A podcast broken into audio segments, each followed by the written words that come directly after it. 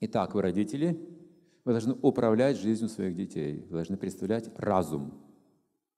Не просто что-то запрещать и позволять, а прояснять. То есть вы должны что-то проповедовать, так скажем, своим детям. Прояснять в сердце и в их разуме, что хорошо, что плохо, последствия того, другого, и почему мы делаем так, а не так. И сейчас невозможно запретить компьютеры, сейчас жизнь такова, что они будут необходимы, но вы можете это ограничить, отрегулировать, какое количество времени вы можете пользоваться компьютером, а какое и достаточно. Все, вот порядок должен быть в семье. И все этому следуют, все хорошо будет. Это возможно. Что просто запрещать, ничего не объясняя, силовые методы не очень хороши. Нужно научиться друг другу проповедовать, вдохновлять на какие-то более высокие цели. Ну, а компьютер иногда нужен сейчас человеку. Почему нет?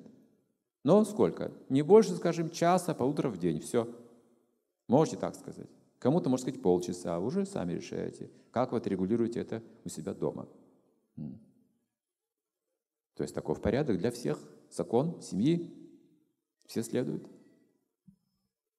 Но если мама и папа сами сидят там, зависают в телефонах и компьютерах, что вы сделаете? Если вы сами зависимые стали, то вы не научите своих детей.